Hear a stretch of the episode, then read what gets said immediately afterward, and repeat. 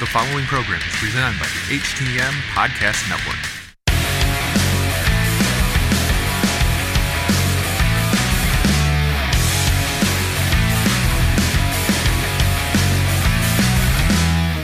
Good evening, everybody. This is Robin Nelson with another edition of Wrestle Podcast. And my guest tonight is Brian Idol. How's it going, Brian? Hey, man. Uh, thanks for having me on. It's, uh, it's good to be there. Uh, I want real quick, uh, I would like to give a congratulations to one of my students, uh, Tristan Ty. Uh, I just signed with MLW today. That's uh, Major League Wrestling on uh, BN Sports Network, and uh, a lot of you know a lot of big name guys in there like Teddy Hart, uh, well, David Hart Smith.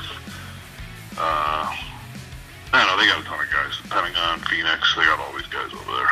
Hey, don't forget Brian Pillman. Oh, Brian Pillman, yeah, he's part of the Hart That's pretty good. Um, let's talk about your uh, promotion, Fighting the World uh, Wrestling. You're the owner and trainer as well. Uh, yeah, I train at one of the schools. Um, but yeah, I, I, pretty much oversee the whole thing. And um, yeah, it's been around like I don't know, almost 11, 12 years. I forget. and uh, and we've definitely run very big shows. I would say, you know, at one time we were probably the largest in all of New York. Uh, probably back about six or seven years ago. Um, but ultimately, I shifted it into a direction where it was more about the students of the academies. Um, at one point, we had four academies. We're we're uh, at two right now, and um, you know, once I put the focus on them, it kind of changed the the dynamic of the company a little bit. And you know, maybe maybe to some of the fans, it was in a in a worse direction because you know they weren't getting. We used to bring in a lot of the top names on the independents as well as legends, and you know, once we started focusing on the students, I'd say it changed to we didn't do a lot of that, and I gave these guys a chance to you know kind of cut their teeth and, and get things going. And uh, you know, the the payoff there was that what I know is a classic example of what I just told you today about uh, Tristan being signed to MLW is, you know, we brought along a lot of students that have gone on to do unbelievable things, and you know, like we gave them the uh, you know the venue for it. So, you know, that's that's what I realized pretty early on in the company was one of my goals for everybody. So, and I mean, like it's the same for me. I mean, like things happen for me in real time. You know, like so it's about it's about us, not about uh, you know bringing in 20 name guys or 20 legends. You know, it's just not what we're looking to do. I totally agree with you too. Um, that's why I liked to go to some indie promotions. I like to go to indie promotions where they have their own roster, and then once in a while maybe have a legend or a big star in. But most of the time, I'd rather um, see the the roster of that promotion, you know, grow within the company and see how far they go as superstars in the ring. Right, and you know, I mean, I can understand people's other point of view is, you know, they don't want to come see guys that they perceive to be no name guys and so I mean I understand the the negative side of it, but I, I agree if you're if you're in the know and you kind of appreciate wrestling as a whole, it's easy to see like when there's an original roster. I mean, but you know that that whole thing is you know subject to you know relative to where you are, you know in the in the country or or you know what which promotion within a state it is because I mean you can get some terrible ones where you know it's Pierceville and Bart versus uh, you know Johnny Nobody in a falls count anywhere match, you know, uh, over a stack of pancakes. But uh, you know, we try not to do that. We try to make it at least entertaining and good. And I, I try to only put people out there that at least can can you know pass it off as uh, their belonging in wrestling. So you know, but like I said, I could see how it goes the other way too sometimes. But yeah, I think if you're in the know, it's a lot more enjoyable to see people coming up than it is to just see the same old thing over and over. Yeah, I totally agree with you. There's a um, promotion here where I live at um, Future Great Wrestling over here in uh, Hamilton, Ohio, outside of Cincinnati, which is run by uh, Cody Hawk, and he's the same way too. He's just has so much great talent that he's trained over the years that have moved up and went to uh, um, other places as well. You know, like WWE. You know, Ring of Honor, Impact Wrestling. I mean, he's trained a lot of guys from, you know, Dean Ambrose, uh, Eli Drake, Braxton Sutter, Sami Callihan. and also Shauna Reed, who's making her name up in the uh, ranks of the Indies as well. Right. And and I like that because a lot of people don't realize these people you see at the Indies. Um, sooner or later, they're going to end up being, you know, stars over at New Japan or Impact, Ring of Honor, MLW, and all that great stuff too. A lot of people don't realize that either. Right. Exactly.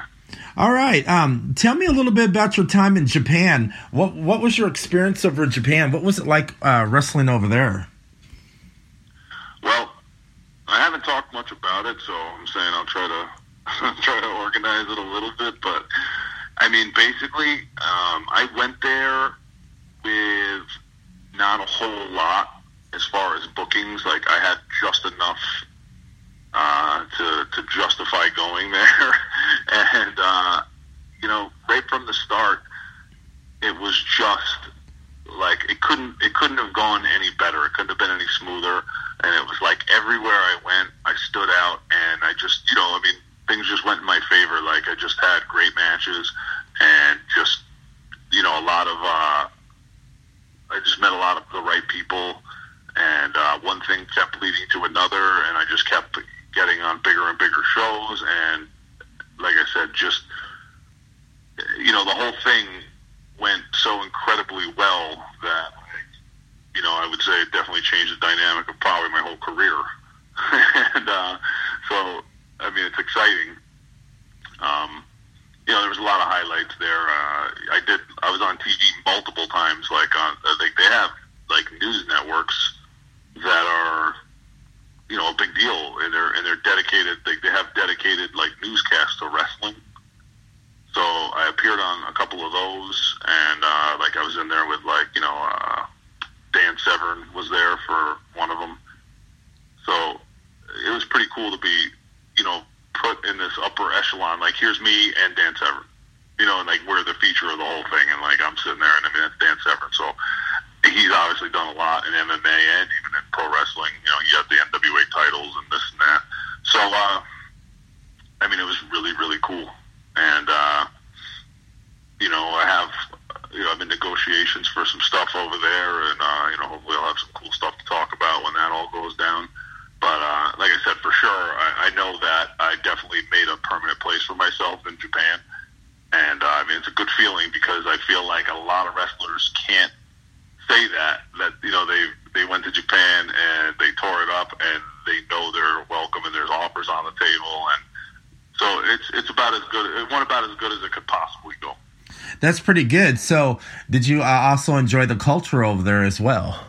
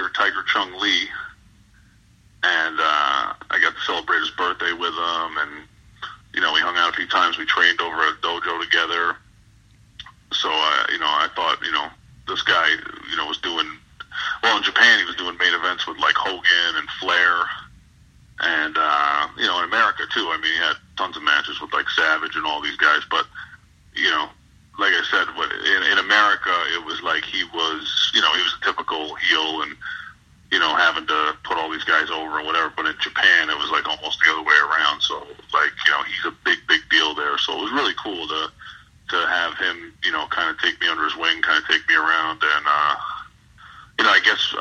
felt good to, for him to to like me enough to want to do that. You know. That's pretty good. So, what did you learn from him as well? Did you did he show you a few things in the ring? I will tell you for a fact, Tiger Chung Lee taught me how to throw the best punch ever. I, I still don't think I could do it as good as him, but he throws he throws a mean punch. Oh, that's pretty wild. They had to.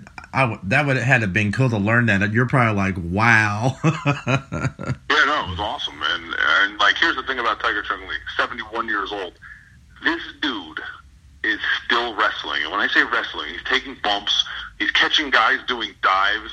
Like, he's an animal. He's an animal, and I don't know how he does it. Uh, 71 years old, and he's like, dude walks. You know, he do a lot of walking over there, and like this guy's walking up and down stairs with me all day.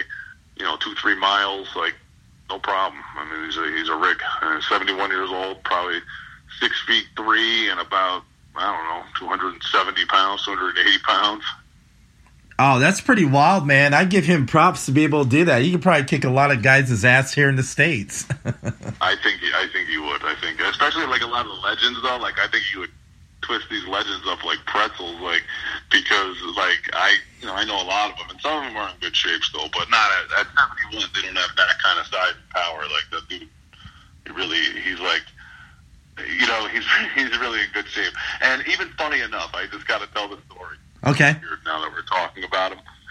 So when I came back from Japan, uh, one of the shows I was on during Mania Week, I ran into uh, little Guido, you know, uh, Yeah. Nunzio. So we're talking, and he's asking me about, you know, he's like, Japan? So I'm telling him, he's like, oh, cool, cool.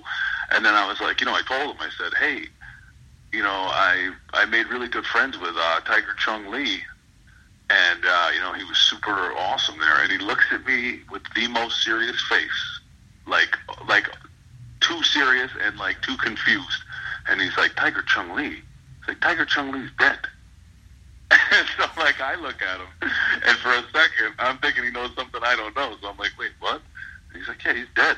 And I'm like, I'm like, I'm like, well, when did you hear that? And then he's like, what do you mean? He's been dead for years. And I was like, dude, Tiger Chung Lee's not dead. So I had to sit there, and I was like, I pulled my phone out, and I had to Google, and I was like, look, he just wrestled the other day, dude. I'm like showing him pictures of Tiger wrestling. So I just thought that was hilarious. Oh, that was too. I bet his eyes dropped, and you can it'd be like this. You know, you could have went up to him and like, "Hey, um, you want to uh, see a punch I learned from as well? You want me to demonstrate it?" I know that's what I was telling him. I was like, yo, check out this. I was, I seriously did that. I was like, yo, me how throw a punch, did this, that. I was telling him everything. I was like, I was like, dude, we were eating ramen together. I was like, not dead. I was like, I, he's like, you sure it's Tiger Chung Then, like, you know, being it's wrestling, somewhere in mind, I could see him like wondering if somebody didn't like hustle me, and it was like some fake guy pretending Yeah. to be Tiger Chung Lee, like some dude was just taking me around like he was some wrestling legend. Which totally cracked me up. Like I just, it was too funny when he was saying that. I couldn't stop laughing. That's pretty funny as well. Um, we also have a mutual friend too. Uh, she just uh, posted on Twitter um, for uh, um, everyone to check out this podcast we're doing. She said, "Come in, check out um, this podcast with my boyfriend and best friend," and um, that's our friend. That's our friend Holly. Yeah, well, not many uh, girls could get away with saying that, where I wouldn't uh, probably refute it. But in her case, I will. I will take that because she is very nice looking, and uh, so I mean, if that's what she wants, that's just fine with me. That's pretty good because she speaks highly of you, and she she she's really into you too. And I I, I just think it's pretty cool. Yeah, no, she's she's really cool. She's funny too. Oh yeah, she always cracks me up. She sends me the most funniest stuff on the phone all the time. It's like, what are you thinking? yeah, sh yeah, she's a great girl. Also, plus, I will also add she has a cool car. Sent me pictures of her car that she picked up recently, and it's pretty rad. So, you know, it's pretty rare. You got a good-looking girl like that with a badass car. Yeah, and she's an outdoors woman too. You know, down you know down out in the Like country. camping, Yeah, yeah. She's a keeper for sure. Yeah, um, I've seen pictures of her car as well. The Charger. It's a beautiful Charger, man. Pretty sweet. And speaking of pretty sweet car. yeah, and I got, I got a Corvette. Yeah, t- tell me about your uh, 79 Corvette and what got you into getting a 79 Corvette and were you always into Corvettes growing up?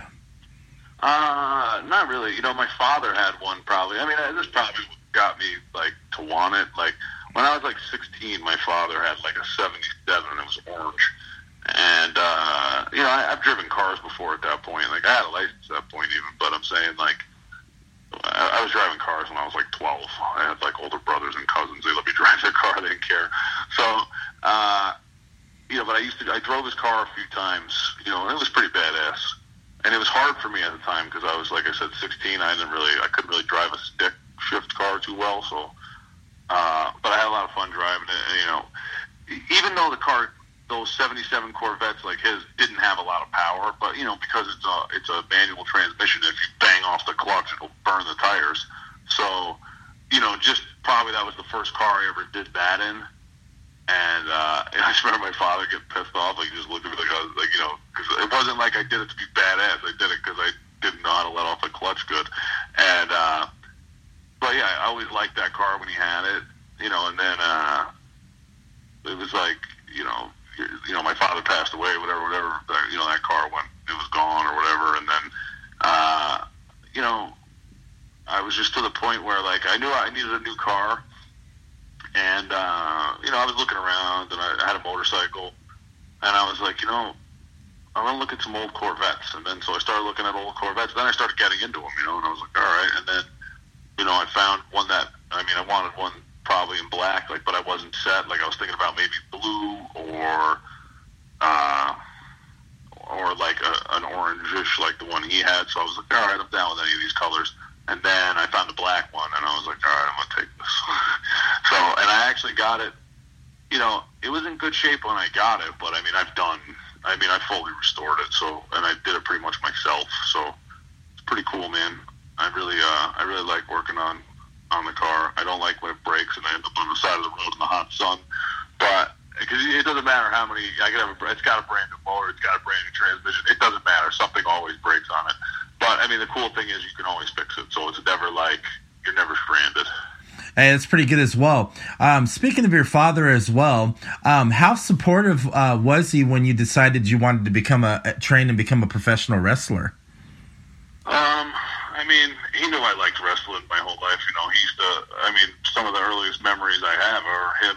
Uh, he used to take me to his buddy's house. He used to have like illegal cable box, and uh, you know they'd be getting wasted. Like I remember those days would start at like it would be like say the the Royal Rumble. Yeah. It would be like 11 a.m. We'd be at the bar with him, me and my older brother, and we're you know all of probably I was maybe five years old, six years old, and my brother's like ten, and uh, you know we'd be like playing the shuffleboard bowling thing at the bar, you know those things. Yeah. I remember, I remember, you know, I eat about 300 bags of chips and and whatever, and my father and his buddies would be getting hammered at the bar, smoking cartons of cigarettes, and then uh, we'd end up at his buddy's house with one of the illegal cable boxes, and like they'd order us pizza and wings, and like you know, they by then they're just bombed because it's they've been there doing it all day, and then they like they weren't really into wrestling, but they would just get a kick out of it because you know, like they're everybody's like they're kind of partying and they're just watching us, and we're so pumped about it. So like he always knew I was into wrestling, and you know those were funny memories, and like uh, you know he died when I was like uh, say twenty. So uh, he didn't get to see a whole lot. Like I definitely showed him a few pro matches, but like back then I was, uh, you know, it, I was way small. I didn't look like a wrestler, and uh, so I don't know. I mean, I wish it would be cool, you know, if you could see what I look like now. You know, like I think he would take it a lot more seriously. But I mean, he was, he just thought it was like nonsense. You know, like he didn't hate it, but he was just not really that impressed by it. But I think he would be now. That's pretty good as well. And then when you were trained as well too, um, you started off as a gimmick uh, um, uh, as uh, Earl Cooter. Right. Well, actually, that's not what I started off as. Believe it or not, man, my career has been endless. We're talking 20 years at this point. so, uh, you know, I, I, I did. That was that was like my first real uh, gimmick with any success, and that that came about because of uh, I was wrestling in Jersey All Pro. Uh huh. and uh, they actually came up with it. And they, it was, it was to, you know, some. What happened was somebody had gotten hurt the night before a huge show, and they had nothing. They were like, all right, we have this idea to try to like create something. And so the guy just looked at me and he was like, you know, you look kind of like a redneck. And I was like, all right, whatever. Because these are like very New York people. And God forbid you have long hair or a trucker hat. And to them, your your name might as well be Cletus. and and that's and that's pretty much what he said to me. And he was like, you know, what's that show? Uh, my name is Earl, right? And I was like, hey, there you go, Earl. And then he was like, then he was walking by me again five minutes later, and then he's like, uh, Dukes of Hazzard. He was like, uh, he's like, what's that, what was that goofy name? It was like a tow truck guy or whatever. He was like, oh, and I was, and I knew, I was like, well, Cooter Davenport. And he was like, that's it, dude, you're real Cooter. I was like, that's it, man. Oh, that's Uh, pretty. that was that was a guy named Johnny. hey, that's pretty. He was Pierre. He was the booker of Jersey All Pro. Oh, that's pretty good. Um, so, um, what was it like to you know wrestle over in the East Coast like Jersey and New York and all that? And um, how's the wrestling scene over there? And how die hard are the fans over there? Uh, well, the wrestling scene over there is probably the best in the country. I mean, it's people think it's fallen off in the last few years, but I don't really think so. I think pound for pound, you can pull all the best wrestlers in the country. They're usually pretty much the New York, New Jersey, Philly area is where most of them. I mean, Ohio counts too, I guess, but there's you know that that that area up there, northeast, is is probably the best in the whole country, and. uh you know, so I think that's good. As far as the fans, I mean, they're the most smart mark or the smart mark. So, like, if you can get a reaction out of them and, and, and you know, on an indie level or, you know, if you think that's what you want to do, then if you can get it there, then you can get it anywhere. So, in that regard, they're cool. But I don't think that the are the friendliest or most accepting because they definitely, they will definitely get on you about stuff they don't like and they'll definitely, you know, bust your balls out there. Whereas, you know, when you do places like Georgia and Tennessee and, you know, a lot of the Midwest, it's a lot different. They're very grateful right from the start. And I would say, if you ask me overall in the world so far, my experience, um, I would say the most appreciative fans are probably Japan, but I think the biggest, most intense fans are up in the Nova Scotia area. Oh, I totally agree with you. In Canada, Canada has a lot of great wrestling and great athletes, and oh, the fans, man, they're appreciated and uh, towards wrestling. It's a good, it's a good mix of respect and enthusiasm. Like, like those crowds are super live. Like they go crazy. So I mean, it's definitely. I always loved. You know, for a minute there, I was like a household name up in the in the Nova Scotia, the Maritimes, and uh, I, I love every minute of it. I can't wait to go back there. It's been too long. So, since you've been up to Canada wrestling in the Maritimes as well, have you ever thought about going over to uh, Smash Wrestling or Super Kick'd? You know, I, I, I think I was supposed to do something in like with uh, Smash. I think uh, it was, but I think they were doing something with like Kaiju Big Battel, and I think I was gonna do a Kaiju match, and I was gonna do a Smash match, and honestly.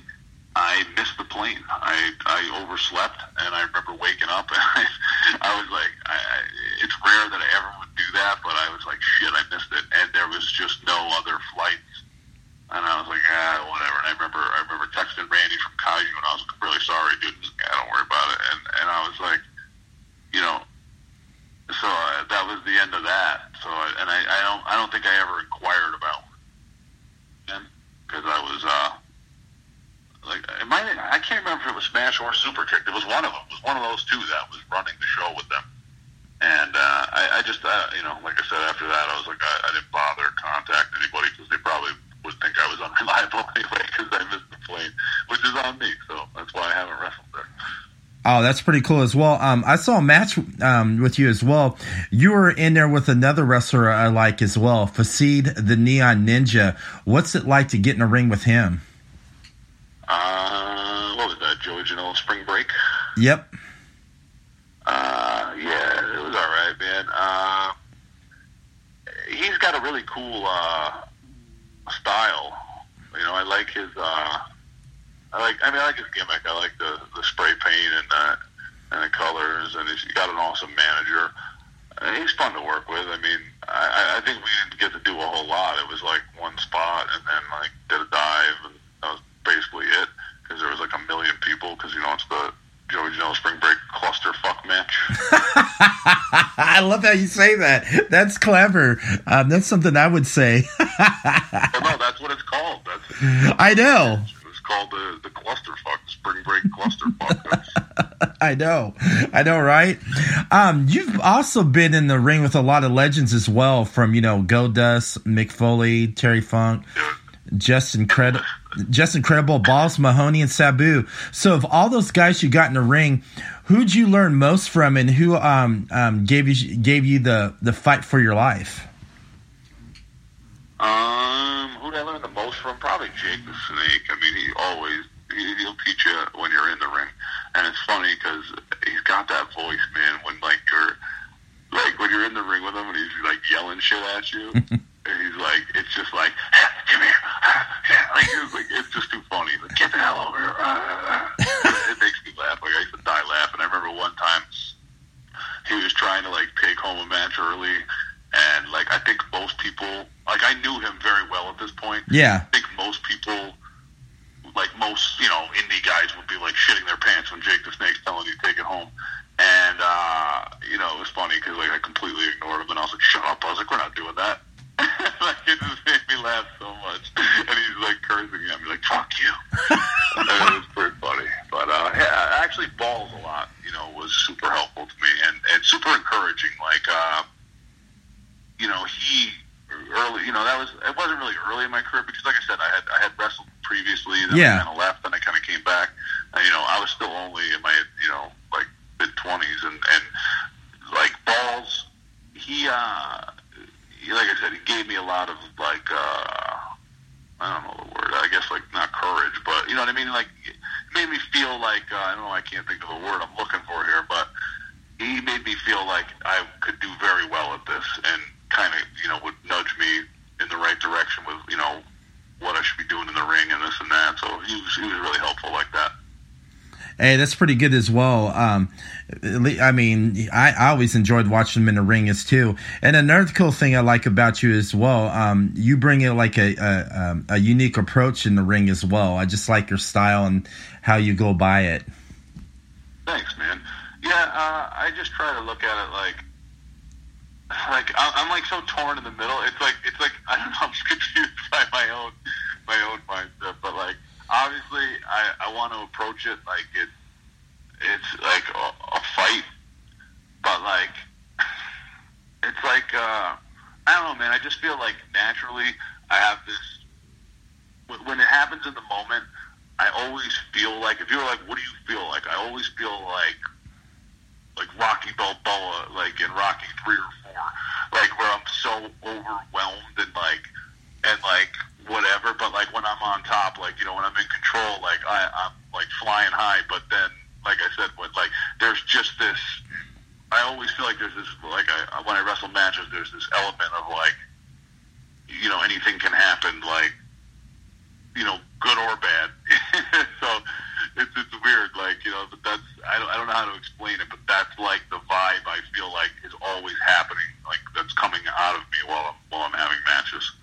And like I said, some people like it, some people don't, but I think it's cool. So It's all good for me as well. Um, you also had a w, WWE tryout as well. What was that like?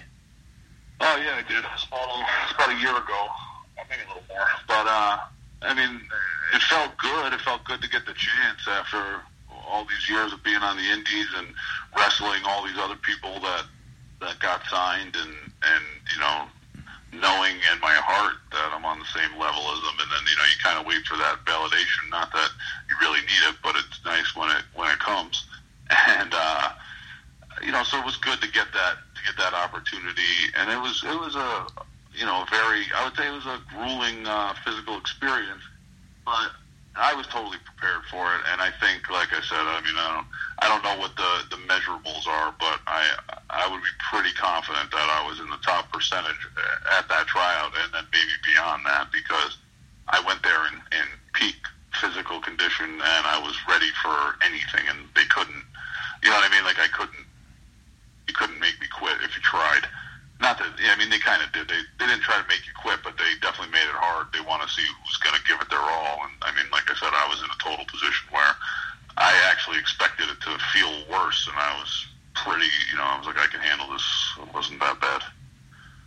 but uh, I mean, the cool thing about that though is they're all, everybody there was really respectful and and you know, kind of for for them evaluating you while it's happening. They they they also give you a lot of pointers and and a lot of real real talk about you know what wrestling is, which which is cool. You know, I think I think it was good for everybody to hear that, and you know, it was. It, I don't think they have to do that. It was cool that that some of these guys like Regal and them go out of their way, and, Robbie Brookside, and they they tell you a lot. You know, that a lot extra that you know, they, they don't have to mention where they could just say, hey, do these rolls, hit these ropes, do this. You know what I mean? Instead, they're telling you what makes a good match and what makes a good wrestler. And uh, so, you know, it was cool. And then, and then overall, the the place is amazing. You know, I, I told somebody else this before. It's like the equivalent of uh, Professor X's uh, School for the Gifted. You know, it's like th- there's everything there you need to be a superhero you know, you just have to go to class and you got to learn and you got to do this, and and in the end, you'll be amazing. And you can see they definitely have that structure there. So I mean, that's obviously why they can produce a lot of very talented guys on NXT and stuff like that. Um, you also uh, wrestled her over in Evolve as well. Um, that's another great promotion as well. What was one of your uh, um, uh, favorite match over in Evolve? Huh. Yeah, like I said, I've been I've, I've been a part of that. Uh, you know, as a part of WWN for. Uh, I mean, I'm still kind of there, so looking at like six and a half, seven years, I think, at this point. And uh, you know, if you were like, what are, my favorite person to to work with there is uh, I like Jody Kristofferson, which he's since retired. His father was super famous actor Kris Kristofferson. Wow. Uh, yeah, and so you know, best friends with Johnny Cash and all that. It's pretty cool. And uh, Jody was, I say was, he's, he's not he's not dead. He's retired, but he, uh, you know, he was the coolest when he was out there, man. Like a lot of fun, sweetheart of a guy. You know, totally no ego. Like just and and could and could wrestle his ass off. He was actually in NXT, Jody. He was signed for a while, and. Uh, he, he was really good, and I always liked. You know, we we did a couple tag matches together and Evolve against like Team Tremendous. Like I like that. I, those are probably my favorites. That's pretty good as well. And out of your 20 year career in the ring as well, um, have you had any regrets? Uh, I mean, you know, yeah, maybe that I didn't. Uh, you know, maybe maybe I could have uh, done a little more, a little faster. I mean, you know, whether it whether it was because uh, you know I was lazy or or just unaware. But uh, I mean, I'm I'm happy where I'm at now. But I'm saying I probably could have done it a few years earlier.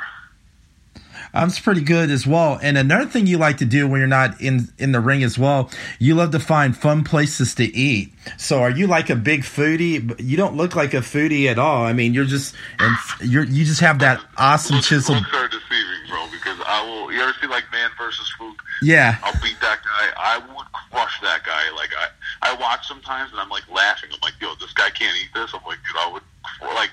Uh, put it this way, man. When I order a pizza, I'll eat. I'll eat like if you said okay, like a a large pizza, like a, a, a Domino's pizza or a Little Caesars pizza, I could eat two of those in one sitting. Wow! And it doesn't even look like football. I'll crush like two of those, no problem, and like a two liter bottle of Coke. Like it doesn't even. It's nothing. So like when it when it comes to eating, man, like I always like you know when you work out a lot, man, you can you can get away with it, and you can. Uh, it actually makes you eat more. So I love you know, I got my spots around. Uh, you know, I live I live in the Tampa area, so I got my spots around here where, uh, like, you know, when I, I don't do it every day, but when I'm going to go out and I'm going to eat, I know where I'm going to go pick out, and like I got my go-to places. But I always love finding new ones. You know, like I love. Uh, a huge fan of like roadside barbecues. Like, you know, you go past these weird places and they got funny signs, you know, and it'll say things like best barbecue in Florida. And you know, right there, I got to check it out. So. Hey, that's pretty cool as well. Um, I have a lot of friends that live in the Tampa area too, and you know when I'm when I go out there, I'm gonna have to look you up, and I'm gonna have to um, challenge you and uh, see if you can eat a large pizza quicker. I will crush it. Like that's like not even. I'm serious, dude. Like you'll be like I eat so fast. Like when I eat too, like it's it's kind of gross. like I can put down now.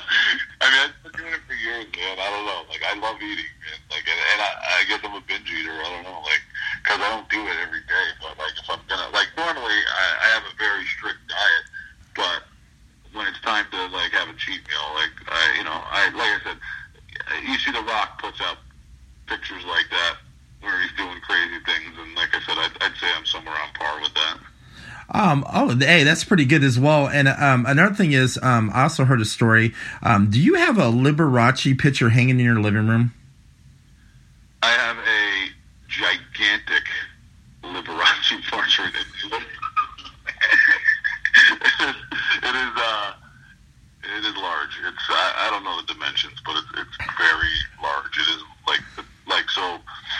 I have a like there's like a wood shelf that goes across my whole living room wall, and uh, at the top of it there is a is a portrait uh, in a in a gold frame of uh, of Liberace. Wow. Yeah, it, it exists there, it's pretty ridiculous. Hey, uh, what got you uh, in getting that picture? And are you like a uh, Liberace fan of his music? Yeah, I first of all, Liberace is a phenomenal piano player, or was a phenomenal piano player. Um, I don't know if you saw the movie. Uh, Yeah, I did. Michael Douglas. Barbara. Oh, it was so good, man. So good. How could you not be a fan of Liberace? He was crazy. And uh, you know, I think a lot of people miss too.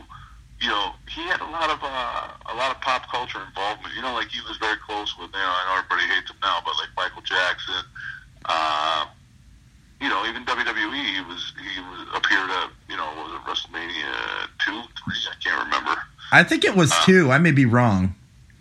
Yeah, that's what I'm saying. So uh, Liberace's cool, man. He's uh, you know, and sometimes as a little bit of a joke to myself, before the FTW shows, I will play Liberace live over the PA system, like you know when the doors are opening, and which is also really funny because on these live cuts, he'll be talking about you know, and he's got that voice, and he'll be like, well, you know, I used to wear these clothes for my older brother, and he's like telling these stories, and and so you see people walking in the room, and they're almost looking around, like, where's the guy with the microphone that's telling you this story?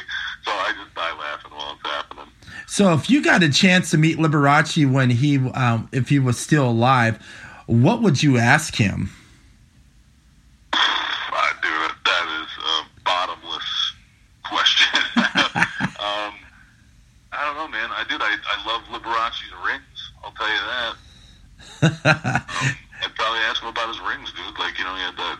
He had that. He had a couple of those cool like piano rings, and I mean, just his piano. You know, and do you know, like he he was so like he was so badass with his pianos. Like even uh, uh what was it? The Emmys or not Emmys? Uh, Grammys. I Yeah. think it was when Cardi B played. I think it was Cardi B. Uh, yeah, she was laying all over Liberace. So it was Liberace's piano, his actual piano that was out there in the performance. Oh, that's pretty wild. Have you ever thought about going over to Vegas to go visit his underground house? Uh, I may actually be there next week, my friend. Oh, really? You're a wrestling.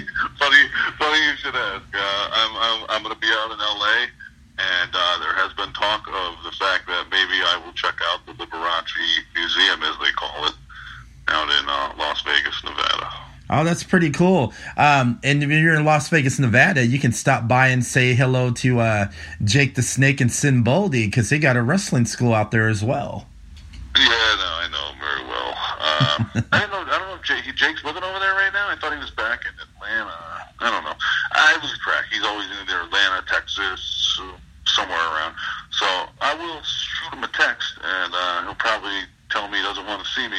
But uh, I will try. I, I will try to hit him up. And Sin's really cool too. I've been. He's a great guy. Yeah, Sin's a great guy.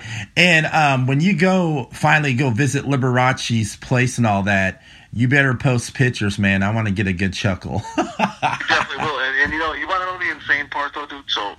can already tell you. I called there, uh-huh. and they are already sold out. Wow! I'm trying to figure out a way. I'm like, how the hell is this thing sold out on a Monday? So I'm trying to figure out a way to weasel my way into the Liberace Museum. And that'd be pretty cool. And I'm looking forward uh, to seeing some pictures as well.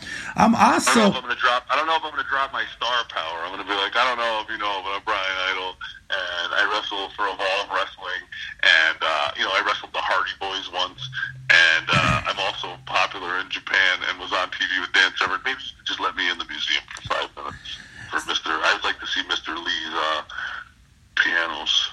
That'd be pretty wild as well.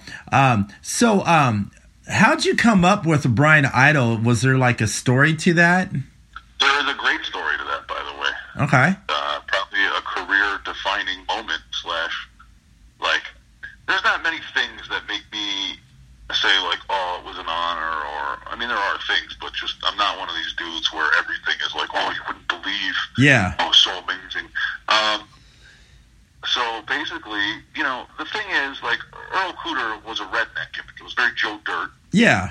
and, and I played the character very well because 90% of pro wrestling, I'm talking about the wrestlers included, I think they didn't realize. Like, I don't know if you know, but in real life, I'm actually a professional model, a professional wrestler, and an actor. Like, these are my actual, it's like, I don't work at Arby's or Starbucks or wherever, Best Buy, you know, like, I don't, I don't work at in Verizon. I, that's my job. It's been my job for a lot of years. And you know, um, I just don't think people realize because I was doing this redneck thing, and you know, here I am coming with my hair all ratty, you know, crappy looking gear on purpose. You know what I'm saying? Yeah. Totally playing the character. I remember days where I would do wrestling shows, I wouldn't brush my teeth. You know what I mean? Just Yeah. my teeth look bad. Like I was doing anything I could. You know what I mean? I'd, I'd smear peanut butter on my face. I'd pencil in my beard. Uh, you know, so I really played the character, and I think so many people believed it that like you know nobody would think anything of it. And then like I started realizing like, look, there's only there's only so far to go with this, you know, especially after I mean, and not not especially after, but you know, TNA did steal they they did try to actually steal my intellectual property of Earl Cooter, Yeah. and uh, you know, after you know Cody Deaner had done that, and and they were calling him Cooter and whatever, like I I just realized, you know, it was about as far as it could go. So anyway, I started changing my look, and I stopped wearing this weird singlet, and I started wearing trunks. I started getting in really, really good shape and, and changing my whole deal. And it wasn't until, and here's where I'm getting at that I've been Okay. your ear off, but it wasn't until a show in Queens, New York, where Joey Styles was uh, was standing there. And here's what he said to me. Okay. So the, the show hasn't started yet, and for once, like I, I'm in the middle of, like I said, I was changing my look. You know, not the name, just the look. Yeah. And I had showed up at the show wearing what I would wear in real life. So here I am with like, you know, these kind of cool skinny jeans or whatever you want to call them, and like a tight black shirt. Yeah. You, know, you can see I'm built. I got my hair actually styled, and I got a hot girl with me. And I walk in, and Joey Styles, who had just hung out with me, like uh, before it evolved, when like you know I'm in the middle of a crazy day over there, and like he, he didn't, he saw me after the show, so like you know I was wearing like uh, I think I was wearing like the tracksuit that they give you, and and this and that, so I just looked like shit anyway. So now he sees me all dressed up, and like he like double takes at me, and he's like, hey, he's like, he's like Cooter, and I was like, yeah, he's like, oh man, I didn't even recognize you, and then like he's like looking at me, and and he was like he was like, "Man, I didn't even realize you were a wrestler last time we met." He's like, "I thought you were like, I didn't know what you were." He's like, "I just thought you were like one of these dudes that was like in production or wanted to be a wrestler." And I was like, "Oh, really?" And he was like, "Yeah." He's like, "You look," he's like, "You look great, dude." And he's like, "Look at you, got like the hottest girl here with you." He's like, "You're dressed the cool." He's like, "What?" He's like, "Why do you use this name?" And I was like, "Actually, man, I've been thinking about changing it, but like I'm just known as this, and I've traveled, you know, various parts of the world like this." So it's hard to just, you know what I mean? It's hard to just say, oh, I'm going to abandon the name. And he was like, yeah, you know, but like maybe you should. He was like, why don't you try it tonight?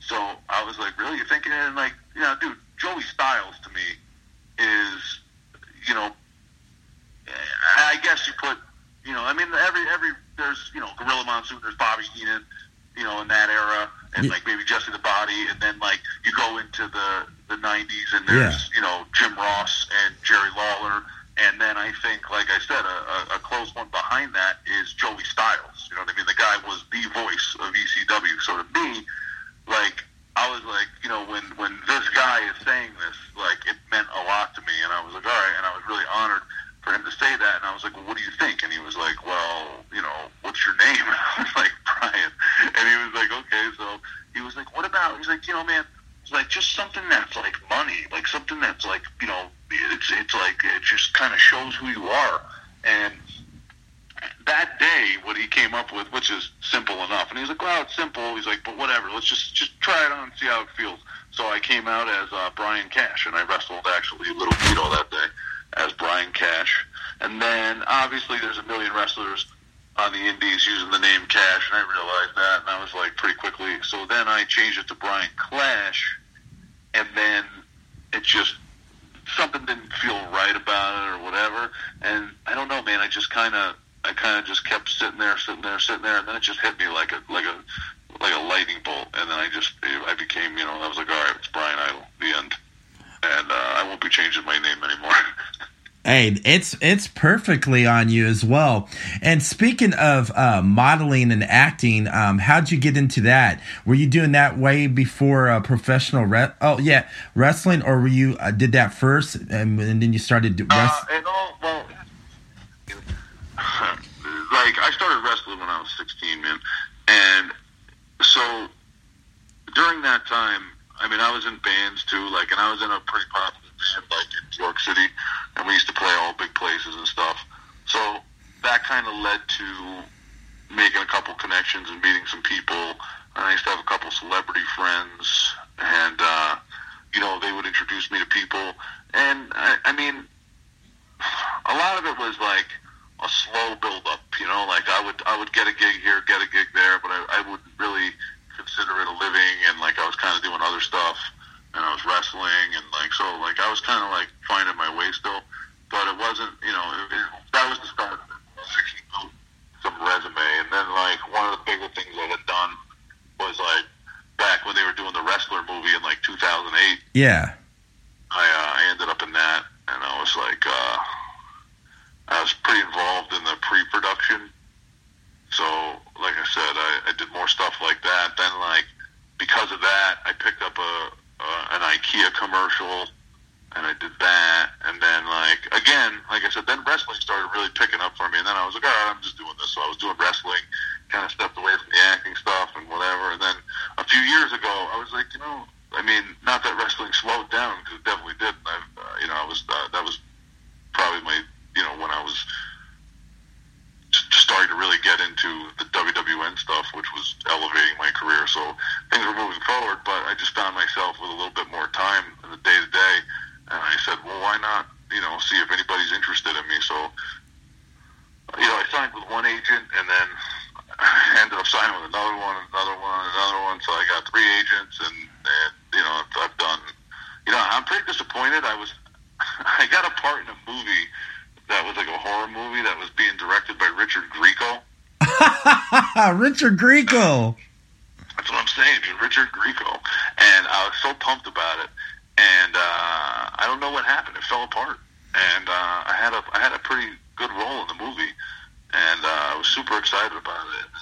Had problems finding they wanted to film it in this old hotel, then it didn't work out, and then they were trying to find something like it, and they couldn't find anything like it, and now a year has gone by, and I haven't heard anything. So I'm going to assume that that's dead in the water, and uh, it's a shame because I really wanted to work with Richard Grieco, and uh, you know, but like I said, I got a bunch of stuff as far as that, and. uh I've almost landed on a couple of TV shows. Hopefully, I, I could see something like that happening soon. Oh, I can see it. Um, you got the look for it. I mean, um, you really do. You're a handsome guy, man. You would have no problem landing a role on a TV show or movie at all.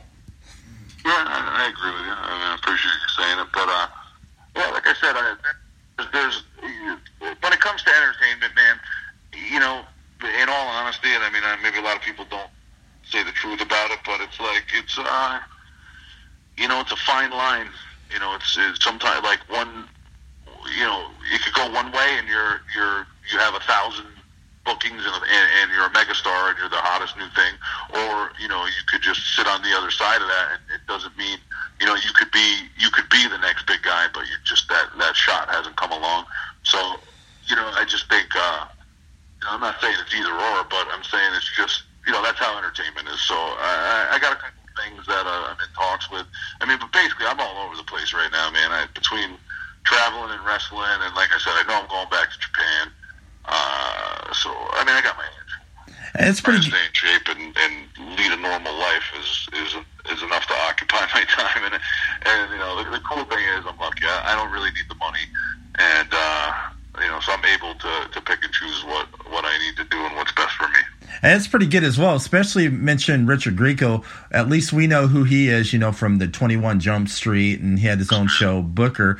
It's so funny how you mention that because today a lot of people wouldn't even know who Richard Grieco was.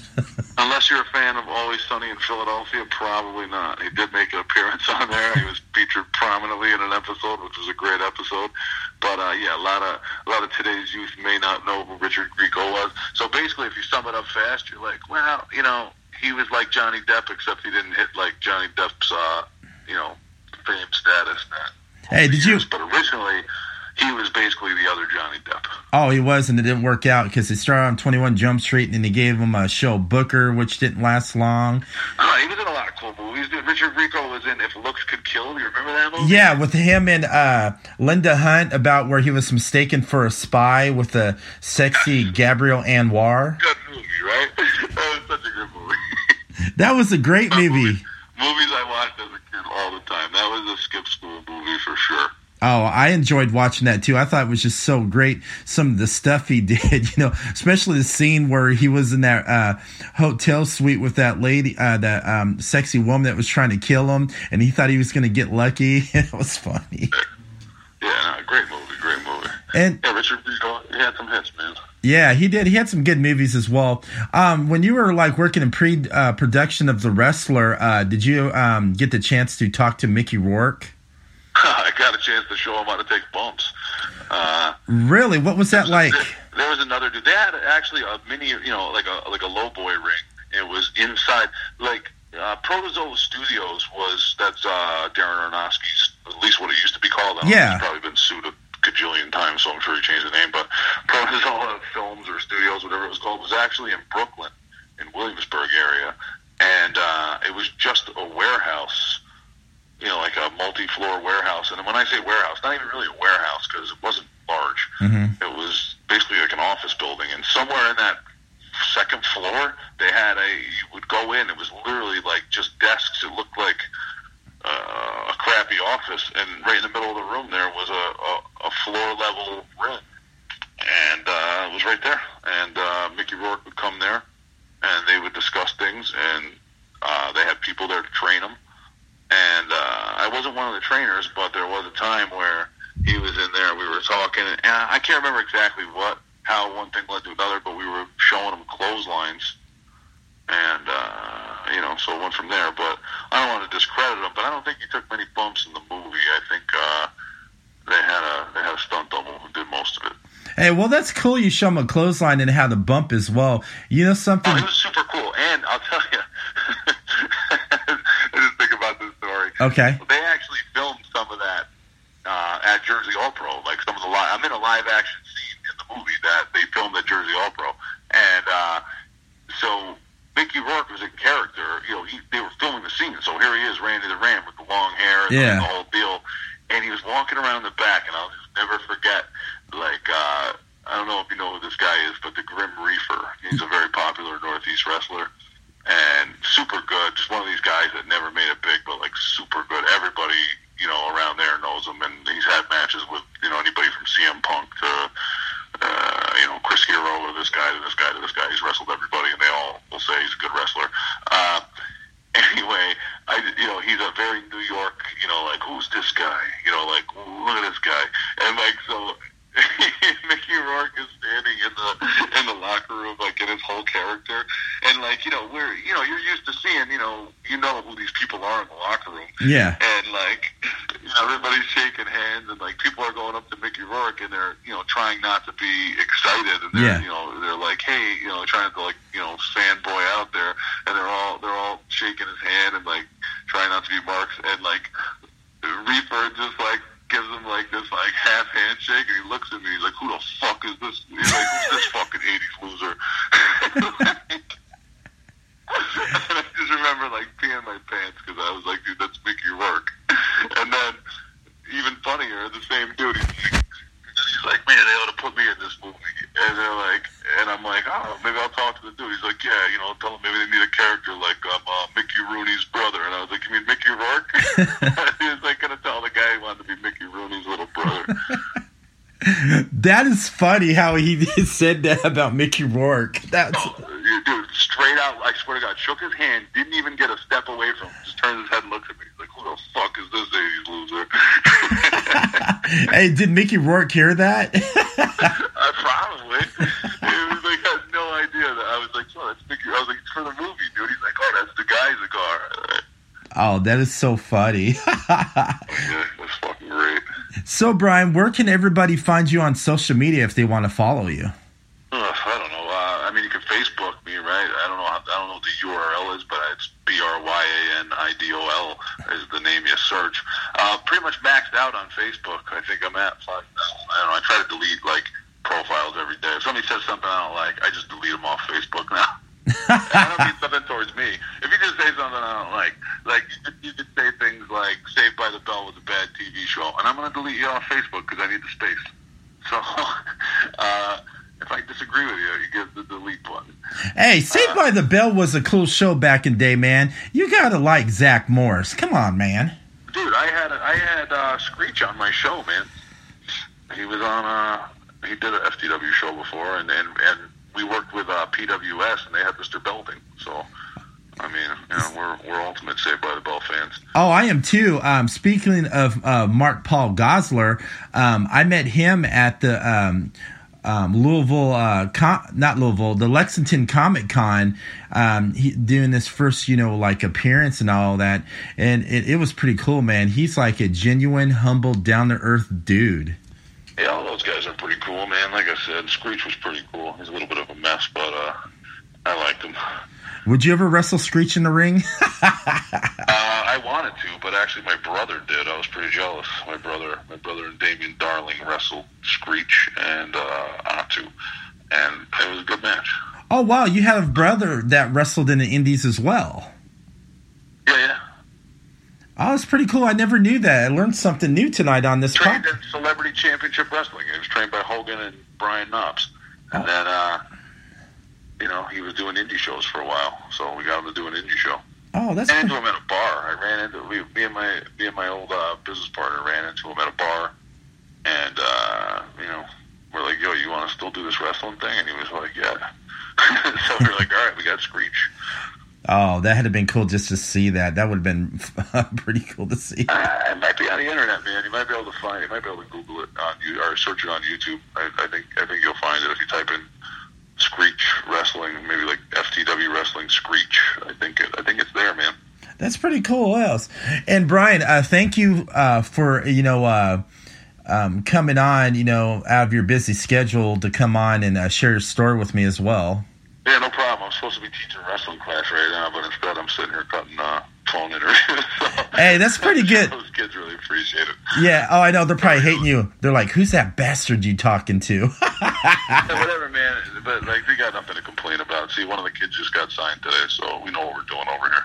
Hey, that's pretty good as well. And speaking how you like delete some people off your Facebook for stupid stuff, you know, I um, I bet you I bet you you would never delete um, Holly. Only if she says bad stuff about me, but otherwise, no. I would have no reason to. All right, like I said, thank you so much, Brian, for coming on. All right, man. I appreciate it. Yeah, and everybody else, uh, thank you for listening to Wrestle Popcast. And you can follow me at Twitter at WPopcast1, Facebook at Wrestle Popcast, and you can listen to my episodes at Hitting the Marks Podcast Network, uh, podcastcity.net, um, Spotify, iHeartRadio, iTunes, uh, any uh, platform out there. Everybody have a great evening.